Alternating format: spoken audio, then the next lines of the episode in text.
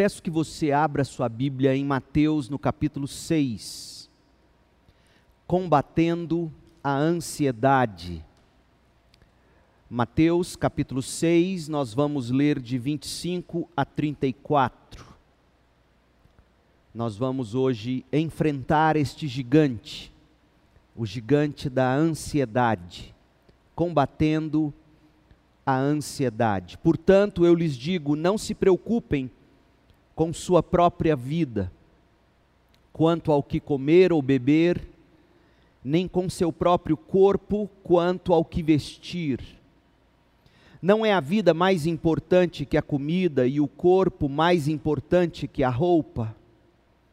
Observem as aves do céu, não semeiam, nem colhem, nem armazenam em celeiros. Contudo, o Pai Celestial as alimenta. Não tem vocês muito mais valor do que elas? Quem de vocês, por, por mais que se preocupe, pode acrescentar uma hora que seja à sua vida. Porque vocês se preocupam com roupas. Vejam como crescem os lírios do campo, eles não trabalham nem tecem. Contudo, eu lhes digo que nem Salomão, em todo o seu esplendor, vestiu-se como um deles. Se Deus veste assim a erva do campo que hoje existe e amanhã é lançada ao fogo, não vestirá muito mais a vocês, homens de pequena fé. Portanto, não se preocupem dizendo: que vamos comer, ou que vamos beber, ou que vamos vestir, pois os pagãos é que correm atrás dessas coisas. Mas o Pai Celestial sabe que vocês precisam delas. Busquem, pois, em primeiro lugar o reino de Deus e a sua justiça, e todas essas coisas lhes serão acrescentadas. Portanto, não se preocupem com o amanhã, pois o amanhã trará as suas próprias preocupações. Basta a cada dia o seu mal. Esta é a palavra do Senhor. Em 2012, em 2012, a Organização Mundial de Saúde, a OMS, lançou uma pesquisa de enorme alcance, uma pesquisa mundial sobre saúde mental. E tal pesquisa revelou que no Brasil, cidade de São Paulo como amostragem, no Brasil está a mais alta prevalência de transtornos mentais entre os países pesquisados pesquisados. 30%. Os Estados Unidos aparecem em segundo lugar, atrás do Brasil, com pouco menos de 25%. E o artigo da OMS revelou que a ansiedade é o principal problema enfrentado pelos habitantes das grandes cidades do mundo. Lê-se assim um trecho da pesquisa, 29,6% dos indivíduos na região metropolitana de São Paulo apresentaram transtornos mentais nos 12 meses anteriores à entrevista. 30% dos entrevistados apresentaram transtornos mentais 12 meses, no período de 12 meses antes ou anteriores à pesquisa. E continua o artigo: os transtornos de ansiedade foram os mais comuns, afetando 19,9% dos entrevistados. 20% deles, portanto, transtornos de ansiedade. Em seguida aparecem os transtornos de comportamento, 11%. Transtornos de controle de impulso, 4,3% e abuso de substâncias, 3,6%. O doutor Gary Collins, psicólogo e psicólogo clínico cristão norte-americano, chamou a ansiedade de, abre aspas, a emoção oficial de nossa época, base de todas as neuroses e o fenômeno mais penetrante desse tempo. O doutor Collins ainda classificou os quadros de ansiedade da seguinte maneira: classificou-os quanto aos tipos normal e neurótico. O tipo normal de ansiedade é algo identificável, fácil de se resolver. O tipo neurótico é um conflito intrapsíquico não resolvido. Classificou também esses transtornos de ansiedade quanto a termômetro, digamos. Ansiedade moderada, ansiedade intensa. Ansiedade moderada, algo estimulante, algo que te estimula, e intensa, algo estressante com que você esteja lidando. E classificou quanto ao tempo, o tempo desta síndrome de ansiedade, ou desse transtorno de ansiedade. Ele, ele classificou em aguda, que é aquela temporária, vem, dá um pico e, e some, e crônica, é aquela em estado permanente. É, pessoas assim, em estado crônico de ansiedade, elas não podem sofrer qualquer tipo de emoção, seja tristeza ou alegria, qualquer que seja, de alguma forma desencadeia essa questão ansiosa. Gary Collins também apontou que dois outros tipos de ansiedade atraíram a atenção dos especialistas nos últimos anos. O primeiro deles é o estresse pós-traumático. O que é o estresse pós-traumático? Um estresse intenso, como por exemplo, guerra, uma pandemia como a que estamos vivendo. Por isso que se fala que, que a segunda onda, a onda pós-pandemia, desses transtornos mentais será ainda talvez pior. Então, um estresse pós-traumático, pós-guerra, pós-estupro, pós-terrorismo, pós-assalto, pós-sequestro, alguma tragédia pessoal, algum acidente grave, pode deixar marcas de ansiedade permanente, dizem alguns estudiosos. Mas uma outra categoria, um outro tipo, a síndrome do pânico. Além do estresse pós-traumático, a síndrome do pânico, termo usado para descrever ataques de medo, ataques de pânico, ataques de terror repentinos, aterrorizantes, que acometem pessoas que estão aparentemente bem, e geralmente, sem aviso prévio, vem o medo, o pânico, e elas pensam que estão tendo um infarto, geralmente, falta-lhes ar e, e todos os sintomas ah, que acompanham esse, esse ataque de pânico. Agora, essas descrições clínicas nos ajudam a enxergar o quadro geral, nos ajudam a descrever o problema da ansiedade. E olha que eu fui superficial, não é minha praia. Eu sou pastor, teólogo, eu não sou psicólogo ou psiquiatra. Mas, mas essas terminologias, a maneira de colocar como foi feita até aqui, nos ajuda a enxergar a situação, diagnosticá-la talvez. Mas para combater esse gigante da alma, a ansiedade, nós precisaremos ir além dos rótulos e das curas paliativas que são oferecidas pelas ciências da alma. Nós precisamos nos munir com armas mais letais, armas mais profundas. Ou seja, nós já dissemos isso, nós precisamos aprender a usar fé na promessa de Deus, ou fé nas promessas de Deus, e a comunhão com a família da fé neste combate contra a ansiedade. Combatendo com fé e com comunhão.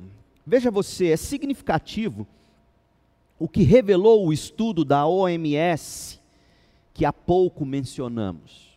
Deixe-me ler um outro trecho sobre esses transtornos de ansiedade que foram observados naquela pesquisa. Diz assim o texto: a razão da alta prevalência dos transtornos de ansiedade pode ser explicada pelo cruzamento de duas variáveis incluídas no estudo.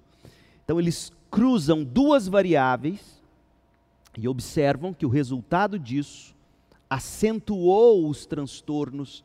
O resultado disso foi que os transtornos de ansiedade se acentuaram, ou seja, a alta urbanização e algum tipo de privação social ou de dificuldade financeira, alguma necessidade. Então, a alta urbanização, o aumento das pessoas e da convivência e redes e mídias sociais e a velocidade de tudo isso, junto com algum tipo de privação social, ou seja, a pessoa assiste, digamos, na rede social alguém que conseguiu comprar determinada coisa e ela não conseguiu, ela não tem dinheiro às vezes nem para algum básico, quanto mais para aquilo que o outro ostenta ter comprado, então isso causa algum tipo de ansiedade. De novo, estou aqui sendo bastante simplista, mas não precisa se ser um, um, um sociólogo, um, um estudioso do comportamento humano para se chegar a essa conclusão. Relacionamentos, privações, têm sim poderes em si mesmos que são capazes de nos gerar algum tipo de ansiedade. O que, que isso significa? Parece óbvio, gente.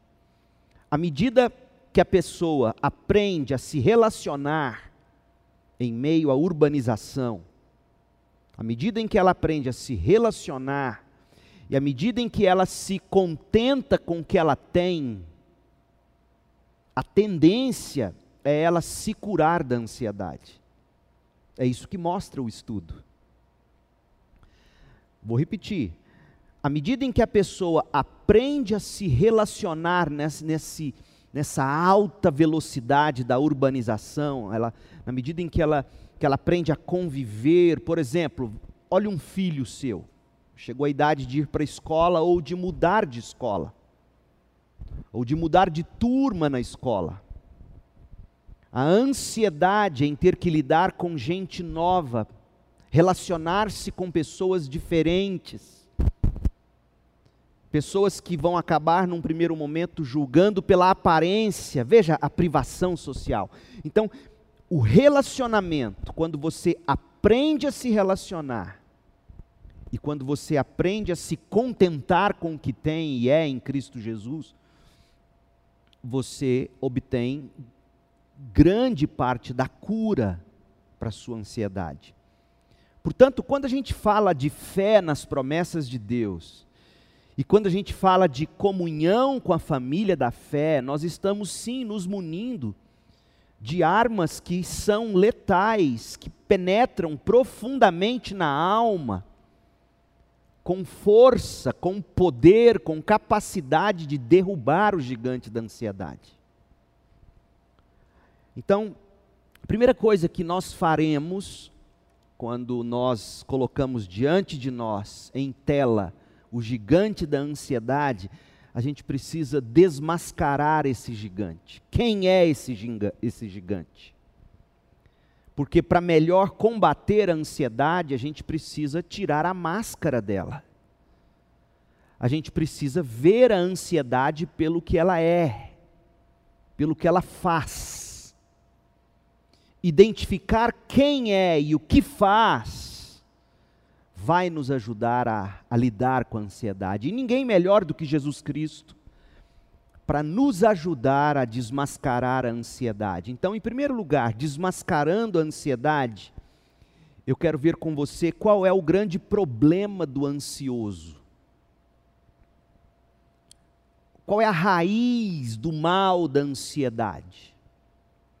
Veja o texto que nós lemos, Mateus 6, 25 a 34. Muita gente pensa que a ansiedade, um parêntese aqui, muita gente pensa que a ansiedade é um traço de personalidade. Não. Muita gente acha que a ansiedade é algo normal. Também não. Ah, pelo menos quatro vezes aqui em Mateus 6, 25 a 34, Jesus disse que seus discípulos não deveriam andar ansiosos ou não, não deveriam se preocupar.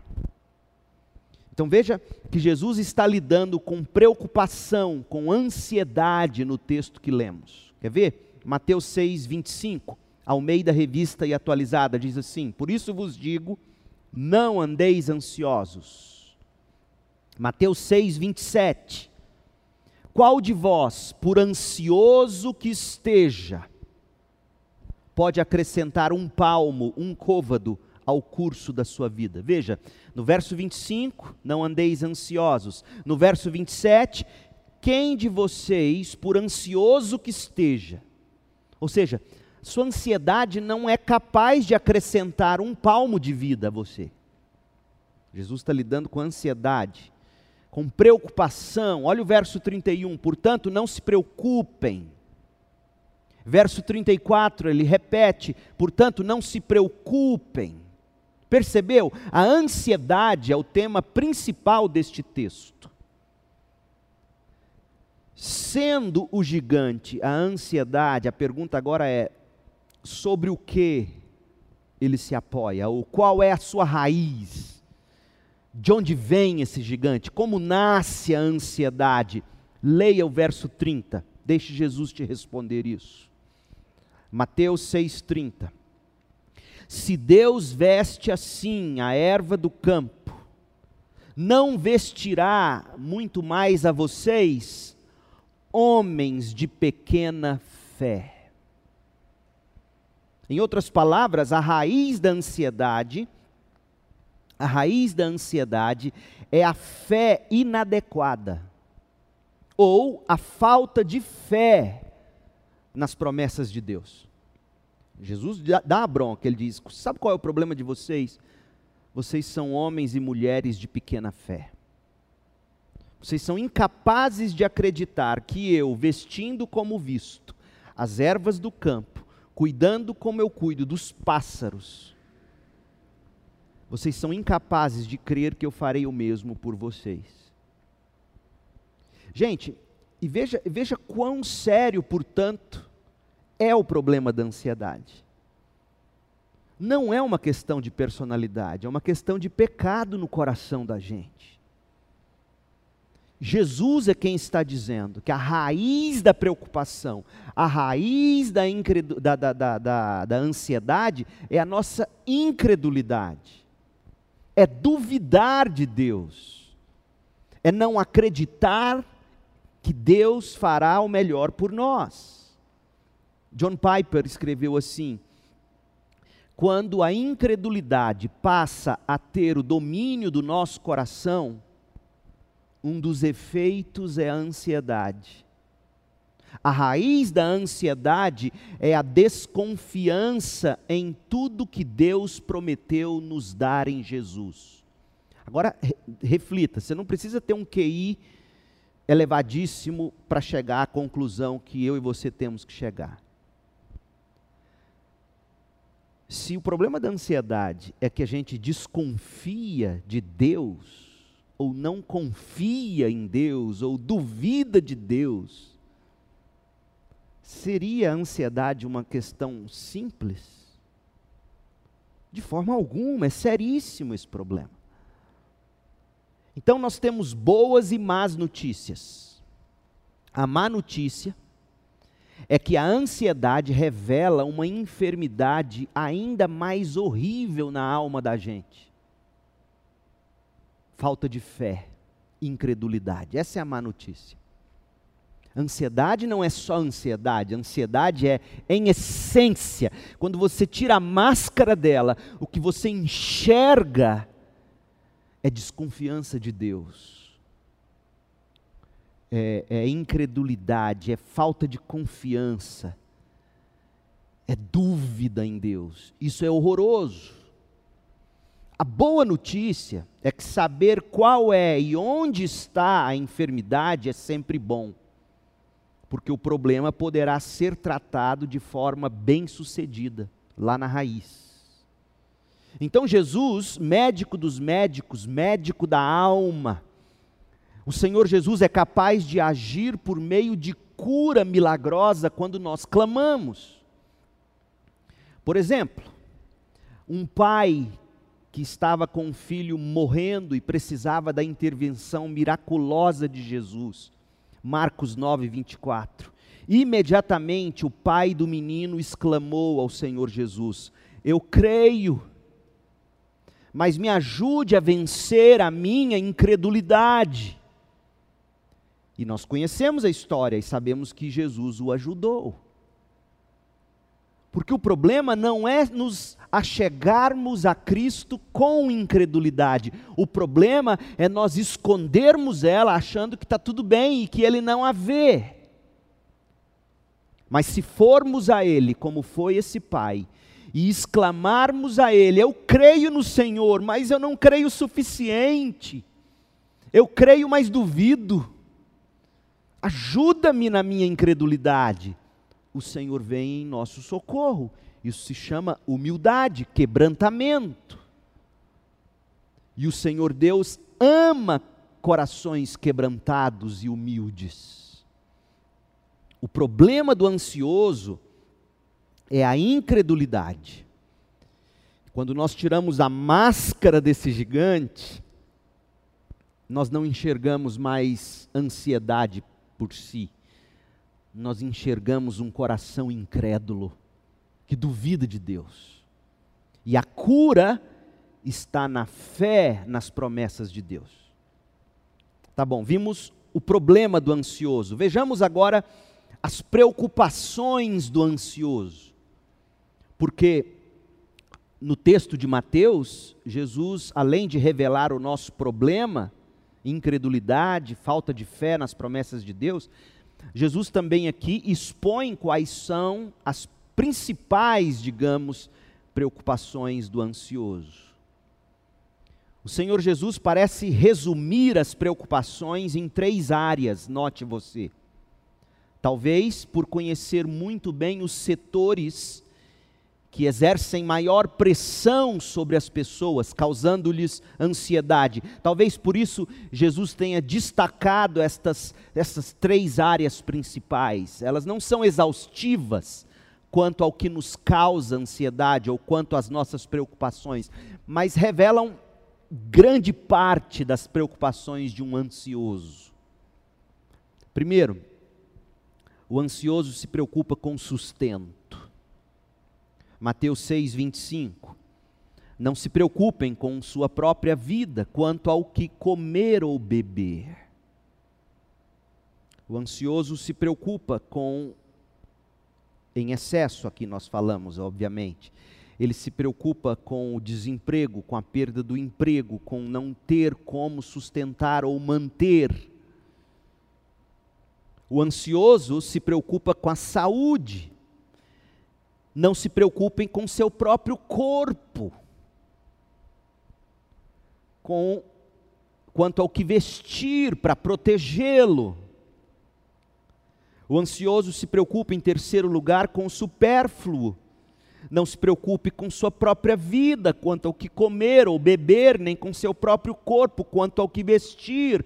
Não é a vida mais importante que a comida e o corpo mais importante que a roupa. Note aqui que no texto, no texto todo, Cristo não faz referência à preocupação do indivíduo com relação às coisas espirituais. Pelo contrário, o Senhor chega a comparar essa pessoa supostamente cristã a um incrédulo de carteirinha. Ele diz: correndo atrás do que não é essencial, você se parece um incrédulo. Os incrédulos correm atrás dessas coisas. Olha o verso 31. Não se preocupem dizendo o que vamos comer, ou o que vamos beber, ou o que vamos vestir, pois os pagãos é que correm atrás dessas coisas. Mas o Pai Celestial sabe que vocês precisam delas. Por que o Senhor não citou o zelo espiritual do ansioso? Porque não há tal zelo. O que domina o coração do ansioso são as coisas desta vida. Como Jesus deixou claro, a grande preocupação, a preocupação número um, o que faz eles correrem atrás, acordar e levantar e sair já esbaforido para o dia, o que preocupa é comer, beber, vestir, ficar sadio, sarado, seguir vivendo em bem-estar, é isto que preocupa. E, e desfaça-se, no entanto, aqui um equívoco importante que, que precisa ser desfeito antes de nós seguirmos em frente. Não se preocupar com essas coisas não significa não planejar, não significa não trabalhar, não significa não se cuidar. Porque o próprio Jesus, veja o que ele diz em Lucas 14, 28 a 30, ele diz: qual de vocês, se quiser construir uma torre, primeiro não se assenta e calcula o preço? Jesus não falou nem em oração, veja você.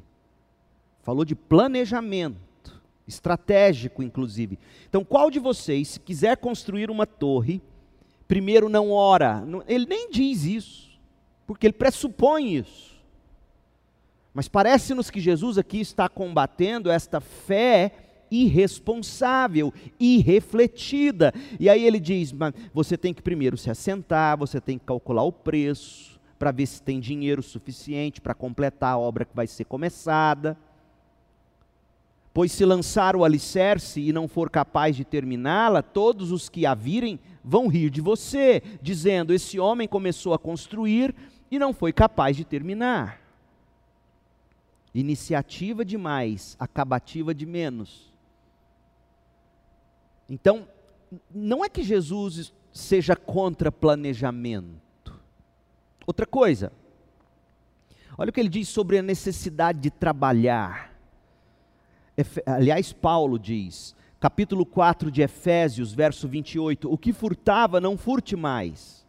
Antes, trabalhe fazendo algo de útil com as mãos para que tenha o que repartir com quem estiver em necessidade. Essa é a prerrogativa. 2 Tessalonicenses 3, versículo 10.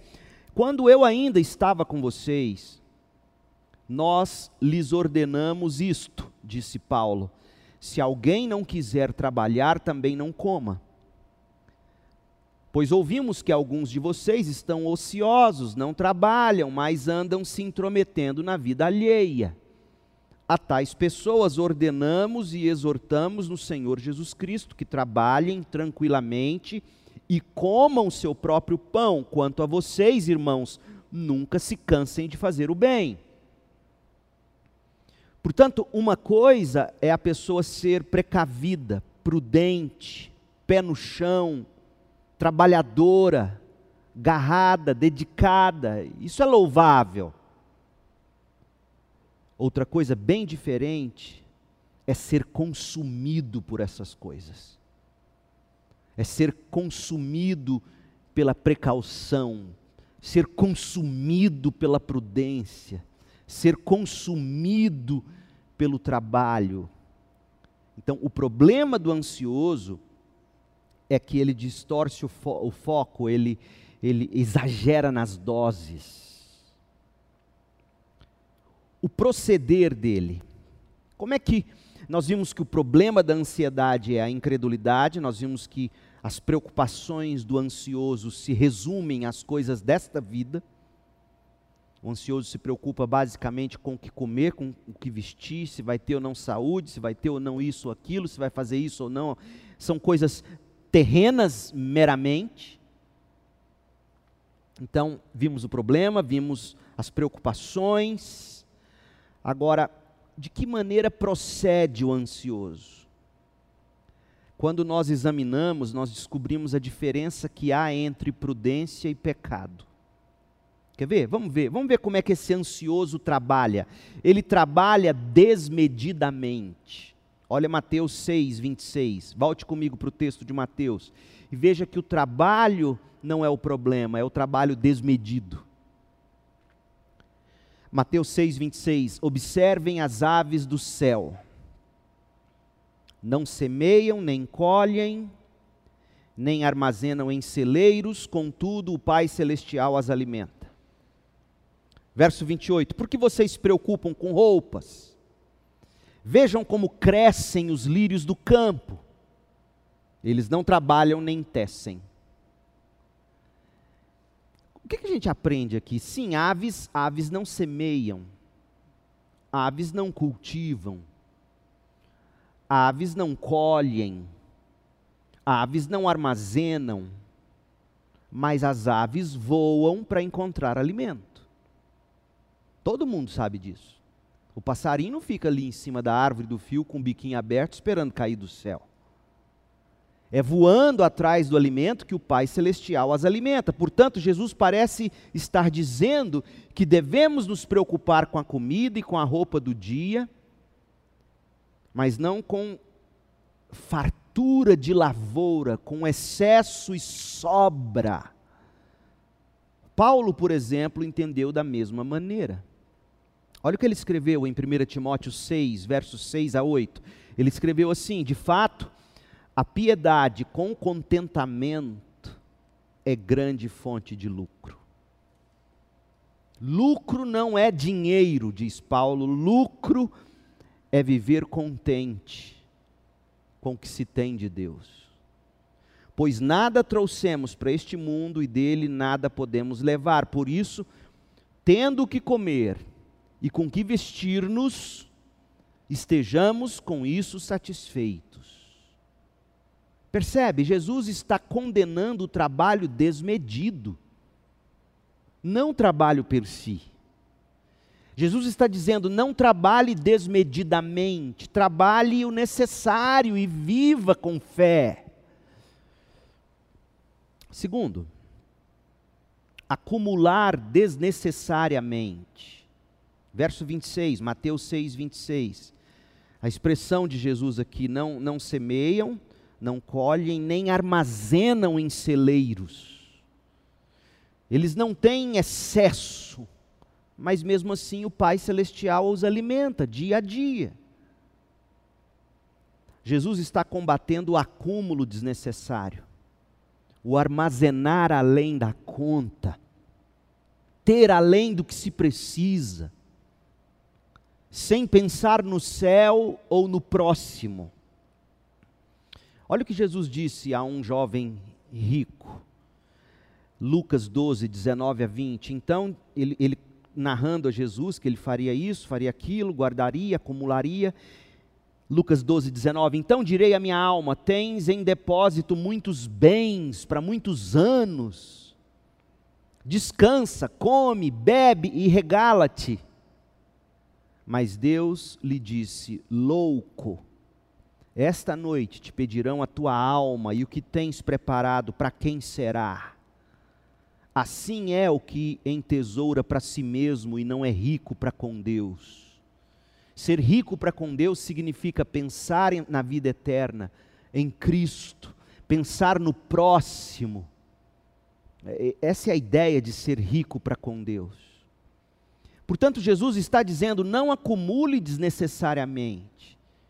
Tem o suficiente para você e tem o suficiente para você repartir com quem precisa, Efésios 4, 28.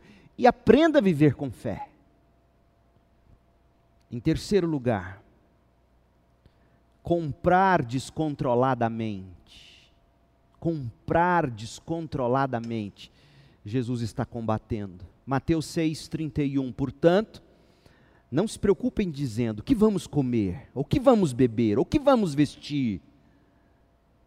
É óbvio que Jesus aqui não estava falando da comida da mesa do trabalhador, do pão de cada dia. É óbvio que não é isso que Jesus está combatendo. Jesus está combatendo excessos. O que nós vamos comer? O que nós vamos beber? O que nós vamos vestir? Aí ele, ele diz: pagão é que pensa assim. Pagão é que corre atrás dessas coisas.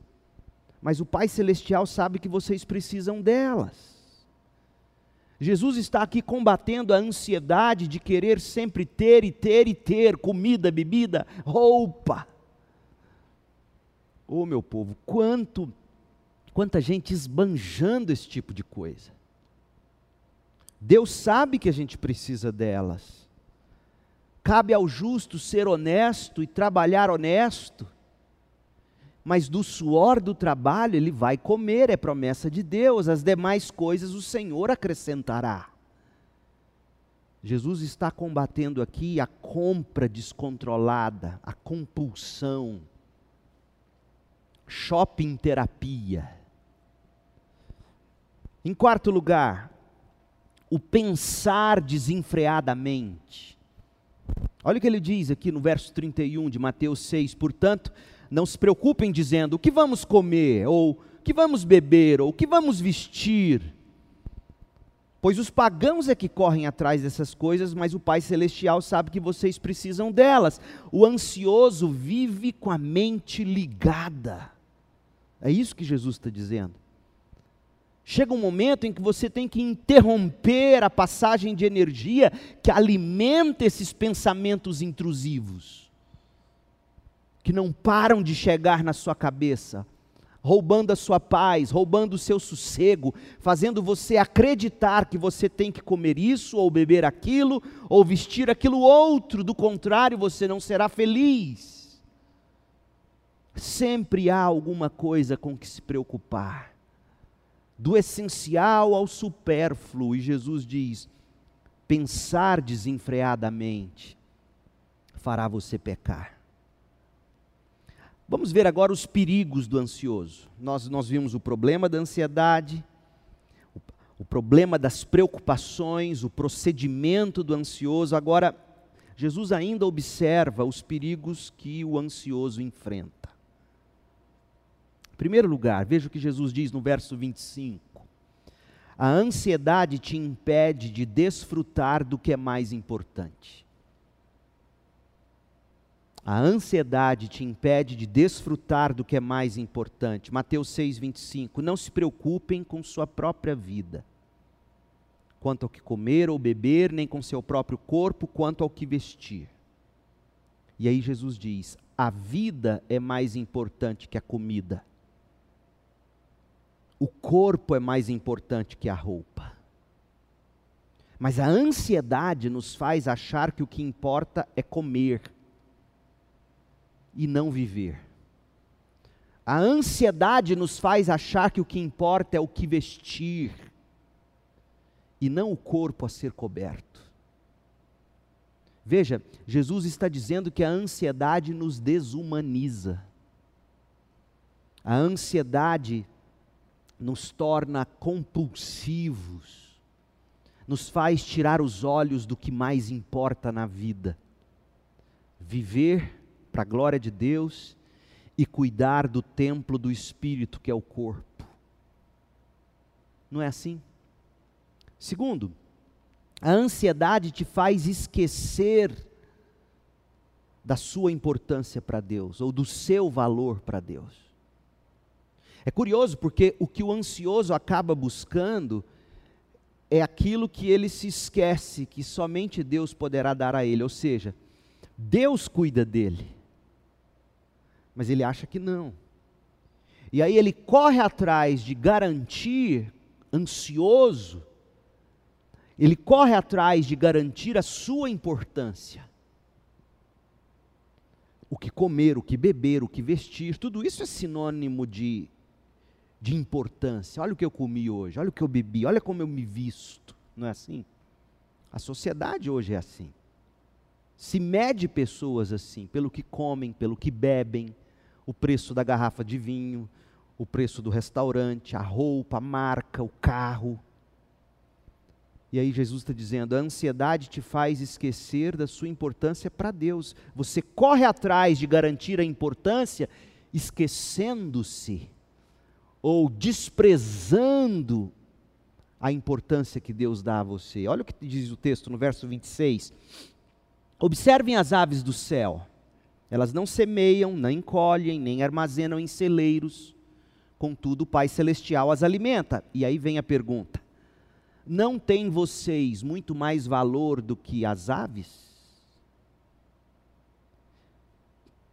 Jesus está dizendo: olha, se Deus, o Pai, se preocupa com passarinho, se importa com passarinho, Você acha mesmo que ele não se importa com você?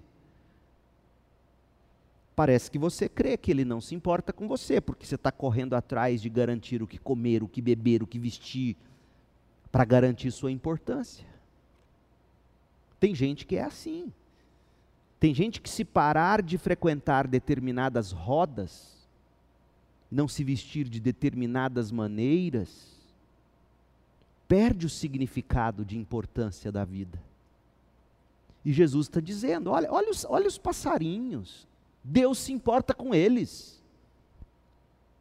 Você já viu o passarinho dirigir trator, estocar mercadoria no Sam's Club? Mas todo dia eles têm o que comer. Mas vocês são mais importantes que o passarinho, e a ansiedade te faz esquecer da sua importância para Deus.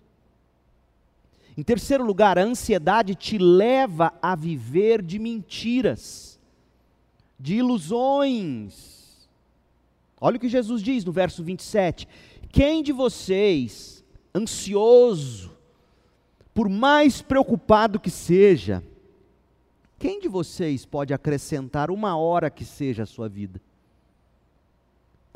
É, a resposta é óbvia: ninguém. A ansiedade nos faz viver de mentiras, de ilusões. A ansiedade nos faz achar que eu tenho que brigar, você tem que brigar, nós temos que nos preocupar. E Jesus está dizendo: não, não é a intensidade com a qual você busca alguma coisa que vai te garantir. Sou eu. Você não vai acrescentar uma hora de vida à sua existência, um palmo à sua existência. Mas o ansioso acha que tem tudo sob controle. Aliás, ele acha que se ele deixar de se preocupar, tudo vai desmoronar, não é assim? O ansioso se acha o todo-poderoso. É óbvio, se ele duvida do todo-poderoso Deus, alguém tem que se tornar todo-poderoso na vida dele ou na vida dela. E a ansiedade então te faz viver de mentiras, de que você é o provedor para a sua vida, você é a provedora para a sua vida, você é o sustentador da sua vida, você é que garante, você é que faz e deixa de fazer. A ansiedade te faz viver de mentira, de ilusão. Em quarto lugar, a ansiedade te cega para as promessas de Deus. Ela nasce da incredulidade e ela te cega, impossibilitando de seguir vendo as promessas de Deus. Olha, olha o verso 30. Se Deus veste tão bem a erva do campo, Jesus tinha em mente aqui um campo de flores e de, já viu essas plantações lindas de tirar o fôlego, dá vontade de parar na estrada às vezes e tirar foto em frente a elas. Então Jesus diz: Olha, sabe essas plantações lindas, que são passageiras? A gente visitou Olambra uma ou duas vezes enquanto eu morei em Campinas, e Olambra é a capital das flores no, no Brasil, coisa linda de se ver na época das, das colheitas das flores aqueles campos lindos, belíssimos, frágeis as flores. Aí Jesus está dizendo: olhe, olhe para essa beleza toda. Será que Deus não vai vestir você de forma ainda mais bela? Ô homem de pequena fé. Jesus está dizendo: você ansioso se cega para as promessas de Deus, você não enxerga. E em quinto lugar, a ansiedade transforma você no que você nunca deveria ser. Olha o que diz o verso 31. Portanto, não se preocupem dizendo o que vamos comer, ou o que vamos vestir, ou o que vamos beber, pois os pagãos é que correm atrás dessas coisas, mas o Pai Celestial sabe que vocês precisam delas. Pagãos é que correm atrás dessas coisas assim, ansiosos. E Jesus está dizendo: a ansiedade transforma você no que você nunca deveria ser. Você se diz crente, mas age como um pagão. Não é assim? A ansiedade, gente, ela nos destrói.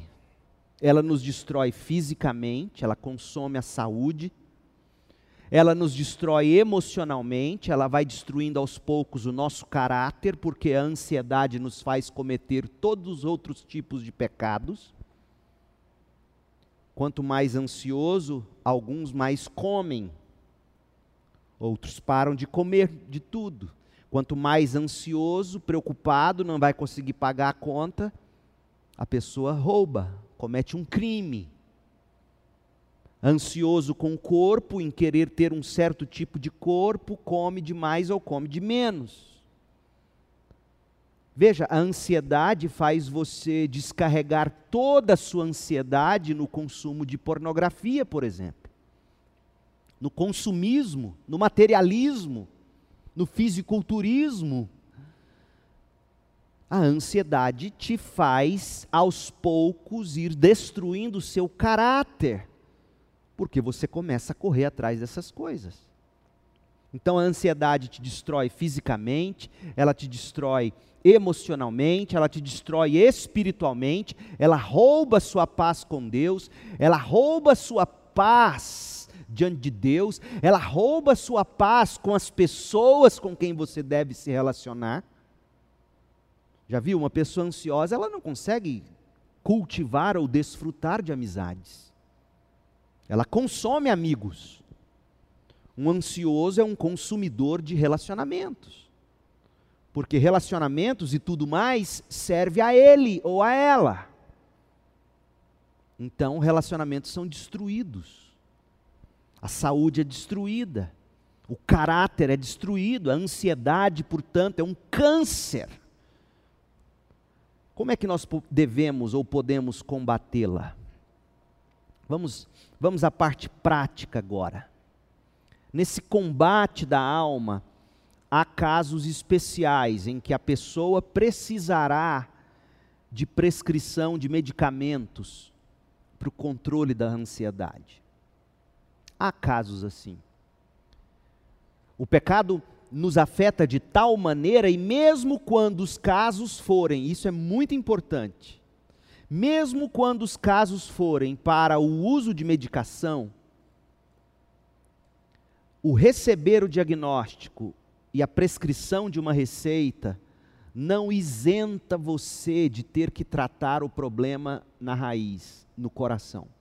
Por que eu digo isso? Porque muita gente, ao receber um diagnóstico psiquiátrico, sei lá, o que a pessoa tem é TOC, transtorno obsessivo compulsivo, por exemplo transtorno de ansiedade, síndrome do pânico. A gente pega esses nomes psiquiátricos grandões, ouve isso do médico, pega a receita, compra o remédio e toma, e acha que esse problema da alma vai ser curado como se cura um músculo que inflama, e você vai na farmácia, toma um anti-inflamatório, um analgésico, e o analgésico e o anti-inflamatório sozinho penetra ali nos músculos, sei lá como ele age, e no dia seguinte você começa a se sentir melhor. O remédio faz o efeito. Mas em se tratando das questões da alma, o remédio não cura a ansiedade.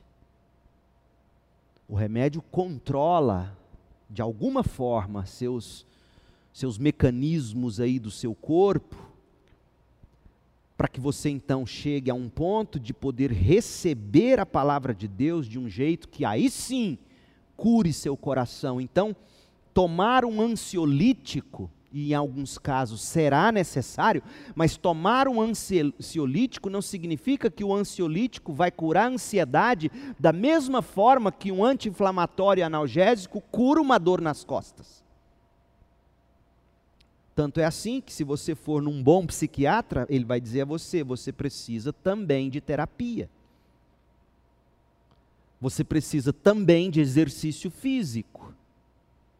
Então você já tem três elementos: remédio, corpo, fisiologia, terapia, alma, sua parte imaterial e, e exercício físico. Percebe? Você não cura o problema da alma tomando um remédio. Ele é importante, ele é necessário para alguns controles, para algumas manutenções, mas ele não cura o coração. A única coisa capaz de curar o coração é a palavra de Deus pelo poder do Espírito de Deus. Então, no combate da alma, há casos especiais em que a pessoa precisará de prescrição de medicamentos para o controle da ansiedade, mas os medicamentos por si só não curarão o coração. Para usar ainda essa imagem, digamos que você seja diagnosticado com. Você sempre tem dor de estômago, sei lá, e você começa a tomar os, os prazóis da vida, omeprazol, pantoprazol, sei lá. Começa a tomar isso. Isso vai maquiando a dor e o mal-estar. Mas o que você tem ali dentro é um, um tumor que está crescendo.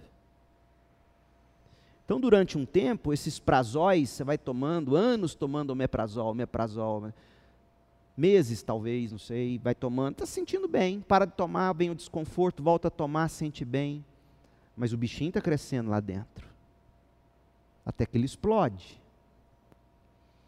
Então é nesse sentido que alguém tem que tomar um ansiolítico. Olha, você está resolvendo esse problema paliativamente.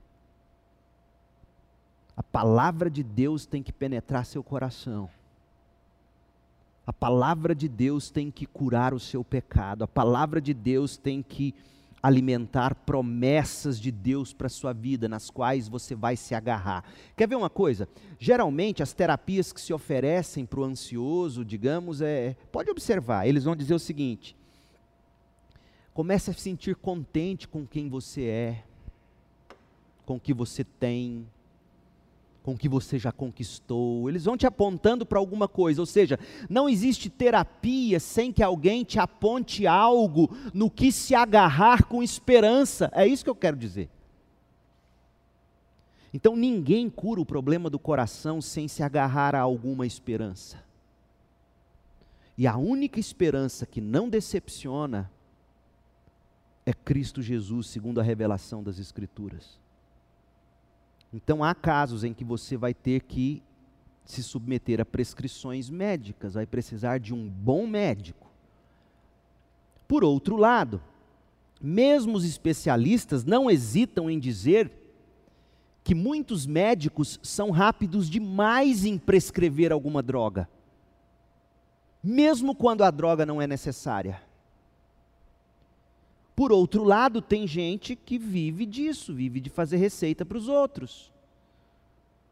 E a pessoa se entope de medicação, ilude a si mesma e não resolve o principal problema. Em se tratando de ansiedade, portanto, há de se tomar cuidado com dois extremos. Primeiro, prescrição de medicação quando não há indicação médica. Caberá aqui o bom senso e a experiência médica. Nunca, porém, sem acompanhamento médico. E, ao mesmo tempo, um bom conselheiro bíblico. Alguém capaz de penetrar na sua alma com a sabedoria da palavra de Deus. Você precisa disso. Quando você vai resolver, veja, é interessante isso. É quando, se, se você tem um problema no coração, e você tem que resolver o problema do coração, o que, você faz? Você procura, dentro das suas condições, o melhor cardiologista.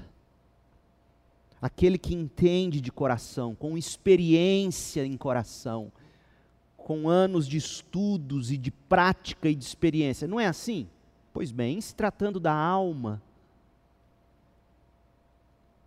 você não vai querer alguém com experiência com, com com a alma humana à luz de Deus, das Escrituras.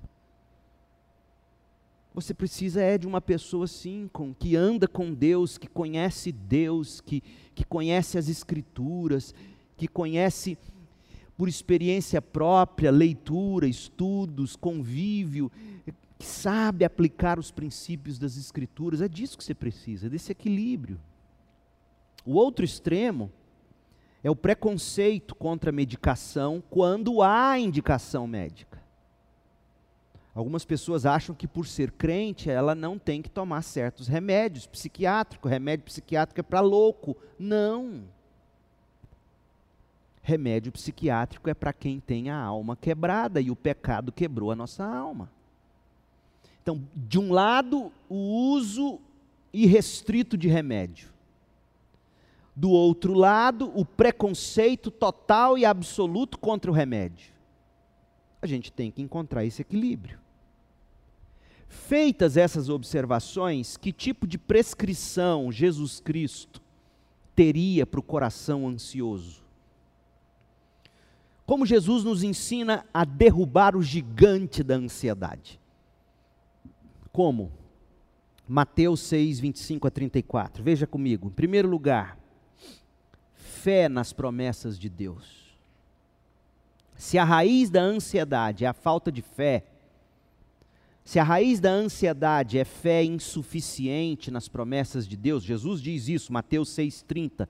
Homens de pequena fé, o problema de vocês é que vocês não têm fé. Se esse é o problema, cabe ao ansioso encher o coração de promessas de Deus. Que Deus promete ser e fazer, aquilo pelo que Deus de fato veio ao mundo em Cristo. Qual é a grande obra de Deus em Cristo para a sua vida? Você tem que aprender a olhar para a sua vida à luz da história da salvação.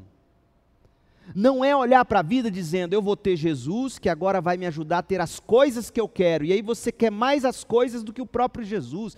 Tanta gente tem se decepcionado com Deus assim. Buscam Deus, querem as promessas de Deus, para que Deus dê a elas aquelas coisas que elas tanto amam, e não amam Deus. Então, fé nas promessas significa entender aquilo pelo que ou para o que Cristo veio ao mundo. Em Mateus 6, de 25 a 34, tem pelo menos oito promessas ou oito argumentos que Jesus faz que ajuda você a combater o combate da alma.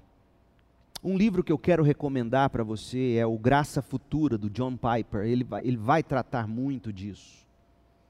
Mas, mas veja aqui, Mateus 6, 25, Jesus diz o seguinte: a vida é mais importante que comida e roupa. O ansioso, parece-nos, à luz do que Jesus está dizendo, o ansioso vai ter que rever seus valores na vida. O que é mais importante para você? O que se come, o que se bebe, o que se veste? Como se apresenta para o outro? ou a vida vivida corandel diante de Deus? O que é mais importante? Outra coisa, os pássaros confiam em Deus. Jesus diz isso no verso 26. Todo dia eles têm comidinha. Verso 27, a ansiedade ela é inútil. Não adianta você andar ansioso, você não vai acrescentar coisa alguma versos 28 a 30, Deus se deleita em adornar sua criação, Deus se deleita em cuidar de nós. Você já parou para pensar, por exemplo, nas criaturas submarinas, às vezes nem ainda conhecidas pelo ser humano, pelos estudiosos, pelos oceanógrafos, pelos geólogos, pelos biólogos, digamos, criaturas maravilhosas no fundo do oceano, no meio das matas inexploradas desse planeta. E aí você se pergunta, por que isso? Porque Deus se deleita em criar e cuidar de coisas maravilhosas.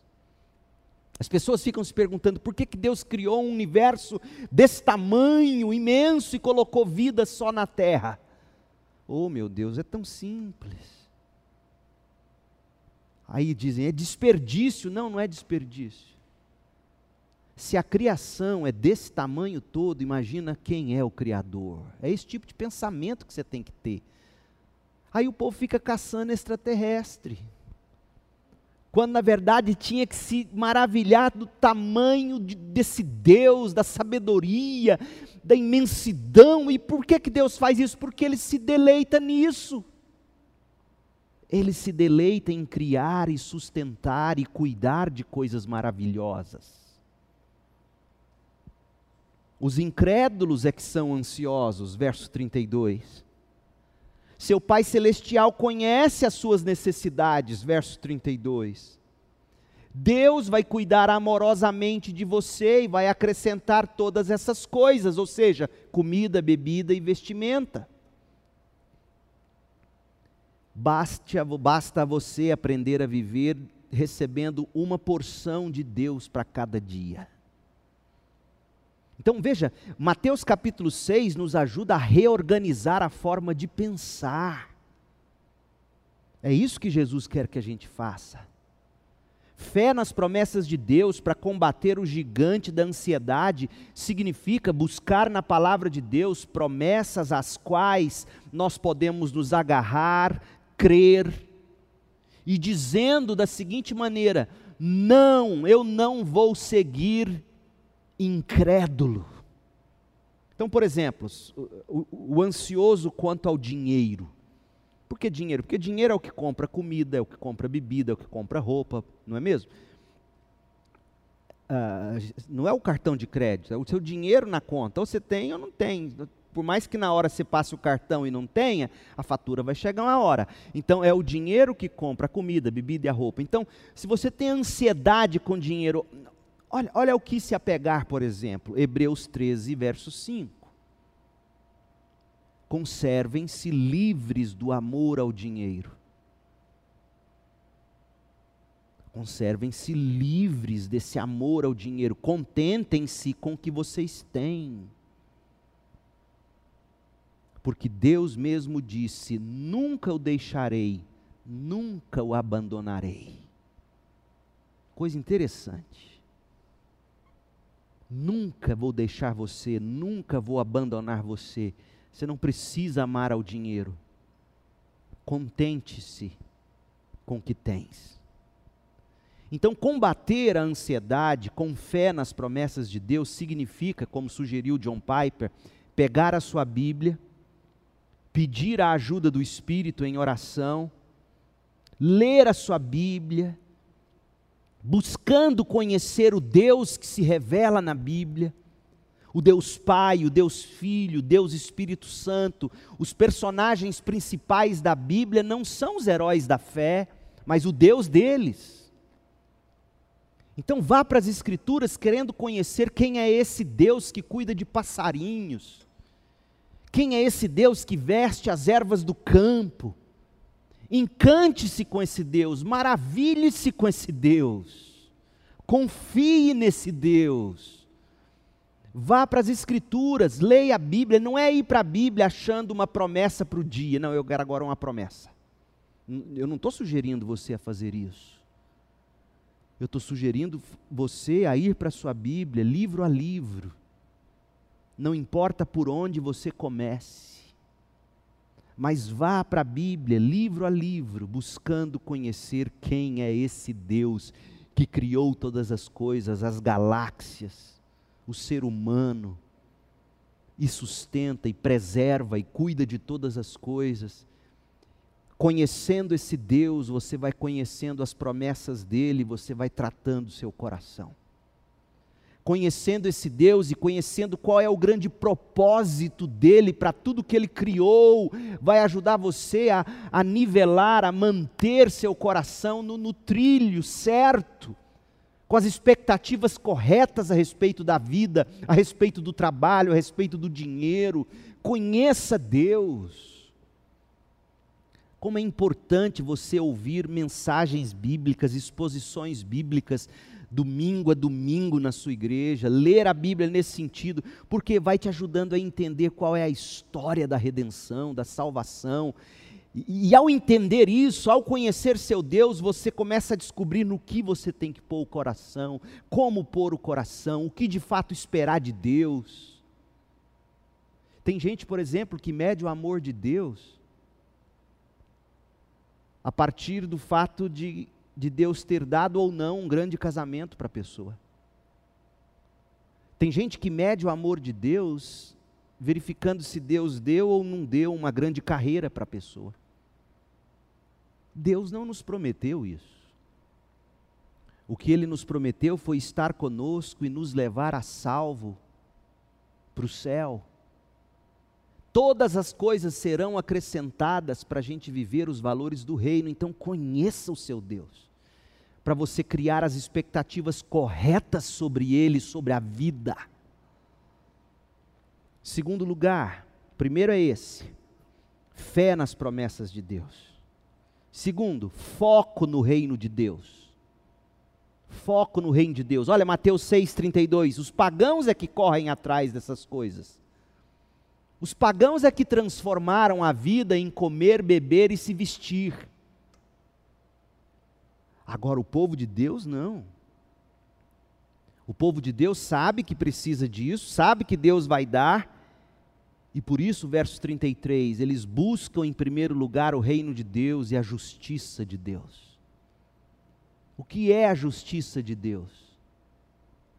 É quem Deus é, como ele Deus age. Você tem que ler o Sermão da Montanha e reler para você entender o que significa a justiça de Deus. Então, quando você vive para o reino, para espalhar a mensagem do reino, para a justiça do reino, você descobre que Deus te dá comida, bebida e roupa para você prosseguir. Pagãos se focam nesse mundo, buscam as coisas desse mundo, vivem para os prazeres desse mundo. Cristãos, por outro lado, focam a vida no reino de Deus, na justiça, certos de que serão cuidados por Deus. Gente, quem não foca no reino de Deus e na justiça, mesmo que quando se propõe a buscar e servir a Deus, quem não coloca a vida no reino e na justiça de Deus, vive como Marta, ansioso, agitado. Lá em Lucas 10, de 41 a 42, e aí Jesus vira para aquela mulher e diz: Marta, Marta, você está preocupada, você está inquieta. Na verdade, a palavra aqui dá a ideia: você está rasgada por dentro, a ansiedade nos rasga por dentro mas uma coisa necessária. E Maria escolheu a boa parte, e essa boa parte não lhe será tirada. Que boa parte? Cristo. Se você se foca em Cristo, como Paulo disse, para mim o viver é Cristo, morrer é lucro. Se você se relaciona com Cristo, porque você quer Cristo, conhecê-lo, amá-lo, perceber-se, sentir-se amado ou amada por Ele, você vai querer reparti-lo com outros e vai encontrar prazer nisso.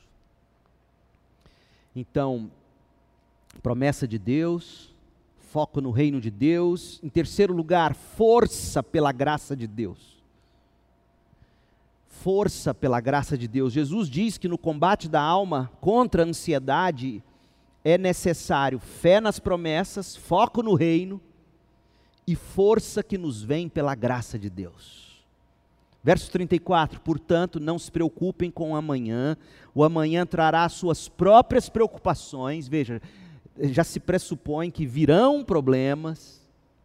Aí o pessoal discutindo como vai ser a vida pós-Covid-19 vai ser igualzinho ao que era antes. Por um tempo as pessoas podem até melhorar um pouquinho, mas a gente tem péssima memória. E Jesus está dizendo: não se preocupe com a vida pós-Covid-19. A vida pós-Covid-19 trará suas próprias preocupações. Como será a vida pós-Covid-19? Muitas preocupações. Basta cada dia o seu próprio mal. O que, que Jesus está dizendo? Ele está sendo pessimista? Não. Ele está dizendo que a força que você precisa para os problemas de hoje, Deus te dará. Não tem como você pensar sobre os problemas de amanhã com as poucas forças que te restam para terminar os problemas de hoje. Esse é o nosso problema. A gente mal terminou os problemas de hoje, as forças estão chegando ao fim para os problemas de hoje, e a gente quer pensar no resto da vida com as forças de hoje. Ninguém aguenta. Lamentações, capítulo 3, de 22 a 23, diz que as misericórdias do Senhor são a causa de não sermos consumidos. Essas misericórdias se renovam a cada manhã, a cada manhã nós recebemos um estoque novo de graça, força, poder e misericórdia para o dia. É isso que a gente tem que aprender. Olha o que diz o Salmo 84, verso 5. Como são felizes os que em ti encontram sua força. Como são felizes os que são peregrinos de coração, ao passarem pelo vale de Baca, fazem do vale um lugar de fontes. As chuvas de outono também os enchem de, o, o enchem de cisternas. Prosseguem o caminho de força em força. Você encontra força em Deus, ao longo do caminho bebe dos poços d'água que o próprio Deus providencia, e você prossegue no seu caminho de força em força, até que cada um se apresente a Deus em Sião. Ouve a minha oração, ó Senhor Deus dos exércitos, escuta-me, ó Deus de Jacó. Você quer combater a ansiedade? Você quer vencer esse gigante? Você tem que querer porque ansiedade não é uma questão boba. É fruto de um coração incrédulo. É fruto de um coração que, na sua essência, se recusa a confiar em Deus, a descansar em Deus, em aceitar a, a, providência de Deus. É sério isso. É muito sério isso. Você tem que querer derrubar esse gigante ou ele te destruirá eternamente. Mas, pastor, eu, eu não consigo viver sem ansiedade. Tudo bem, leve-a a Deus, faça como aquele pai: Senhor, me ajude, eu creio, mas eu tenho pouca fé. Eu creio, mas eu duvido. Misericórdia de mim. Humilhe-se debaixo da poderosa mão de Deus. O que, você tem que fazer? Viva pela fé nas promessas de Deus. Vá para a sua Bíblia. Ouça a Bíblia, ouça. Hoje você pode assinar um aplicativo baratinho, Pilgrim. R$ 7,90 por mês, se não me engano. Você tem lá a Bíblia inteira, NVT, a que a gente usa aqui na igreja. Vai ouvir a Bíblia, R$ 7,90 por mês. No YouTube deve ter um monte. Vai ouvir a Bíblia, deixa a Bíblia penetrar você. Busque conhecer seu Deus busque conhecer as, as verdadeiras promessas que Ele faz, coloque seu foco no reino de Deus, busque força na graça de Deus para combater a incredulidade do coração. Agora, é incrível como tudo isso se converge em Cristo. Porque a grande promessa de Deus para nós, sabe qual é? Não é casamento feliz, não é filhos bem criados, não é saúde impecável. A grande promessa de Deus para nós é Cristo. Porque Deus amou de tal maneira o mundo que deu saúde, que deu casamento. Não, que deu seu único filho. Para quê? Para que todo aquele que nele crer não pereça, mas tenha vida eterna. A grande promessa de Deus é Cristo. O reino de Deus é Cristo. A graça de Deus que nos, nos é oferecida a nós chega por meio de Cristo. Por isso que a gente termina as orações dizendo: em nome de Jesus, em nome de Cristo, Ele comprou as promessas com seu próprio sangue. E aí Pedro diz, em 1 de Pedro 5, 7, lancem sobre ele toda a sua ansiedade, porque ele tem cuidado de vocês. Filipenses 4, Paulo diz no verso 6: Não andem ansiosos por coisa alguma, mas em tudo, pela oração e súplicas e com ações de graças, apresentem seus pedidos a Deus, e a paz de Deus, que excede todo o entendimento, guardará o coração e a mente de vocês em Cristo. Está vendo? Sabe como é que a gente guarda o coração? Sabe como que a gente guarda a mente? Numa pessoa, em Cristo. Já viu a criança que quando chega o pai ou a mãe por perto vai embora o medo? Papai está lá, mamãe está lá. Se a sua mente, se o seu coração são levados a Cristo, ele guarda você em paz. Filipenses 4,19: O meu Deus suprirá todas as necessidades de vocês, de acordo com as suas gloriosas riquezas em Cristo Jesus. Portanto, gente, a nossa vitória sobre a ansiedade passa pela fé, entregando-se diariamente a Cristo. João Calvino falando que a fé em Cristo não é invencionice gratuita. Olha o que ele escreveu, e eu encerro com essa citação de João Calvino nas institutas dele. Portanto, diz Calvino, quem é mais petulante em desprezar a Deus, de fato também, ao mero ruído de uma folha que cai, desmedidamente se perturba. Traduzindo, a nossa petulância em desprezar a Deus nos faz viver perturbados ao som de uma folha que cai da árvore no chão. Ele continua: de onde vem isso, senão da ação vingadora da divina majestade, que tanto mais cruciantemente lhes espicaça a consciência à medida que dele mais tentam fugir. Calvino diz: quem provoca essa perturbação na nossa alma quando a gente abandona Deus? Calvino diz: o próprio Deus. O próprio Deus vem e espezinha nossa consciência, chamando-nos para Ele, na medida em que a gente tenta fugir dele. Calvino continua: é verdade que se volvem para todos os esconderijos em que procuram ocultar-se da presença do Senhor, não é assim que as pessoas fazem? Elas buscam em tudo, em todas as coisas, em comer, em beber, em vestir. Elas buscam, elas tentam se ocultar da presença de Deus nessas coisas e, de novo, da memória a apagam. Contudo, quer queiram, quer não queiram, nelas sempre se conservam enredilhados.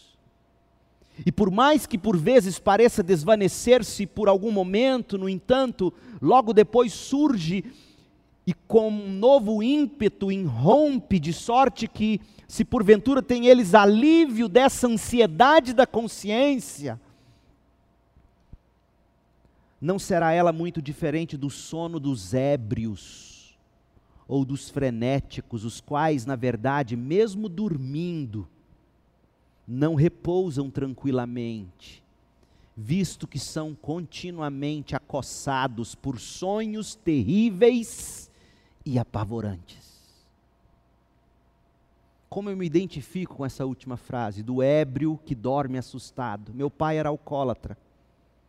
Não foram poucas as vezes que ele chegou bêbado em casa e sentava no sofá Naquele tempo, sofá, havia três peças de sofá. Você lembra desse tempo? O sofá grande, que cabia várias pessoas, o sofá médio, que cabia três, e uma poltrona só do sofá. Lembra desse tipo? Sua avó deve lembrar. Eu lembro. Tinha lá em casa. Papai chegava e sentava na poltrona solitária do sofá, bêbado. Logo dormia, ébrio. Começava a roncar. Várias vezes, várias vezes, ele acordava com uma apneia, assustado de um sono, de um pesadelo. Buscava no álcool, na pinga, na cachaça, consolo para o coração ansioso. Dormia na esperança de não ser perturbado. E era acordado, sufocado pelo próprio ronco em desespero. Assim é o ansioso que busca viver sem Cristo. Come, bebe, se veste, tenta dormir. E de novo e de novo acorda ansioso e perturbado. Fuja desse inferno, derrube esse gigante, volte-se para Cristo, receba-o com fé, faça de Cristo a sua alegria. Conheça o seu Cristo. Que Deus te abençoe com graça, misericórdia e paz. Ó Deus, em nome de Jesus, que o Senhor, pela tua palavra, nos ensine a vencer e a derrubar os gigantes. Fé e esperança no que tu és para nós em Cristo. Faça com que isso nos ajude a, a confiar,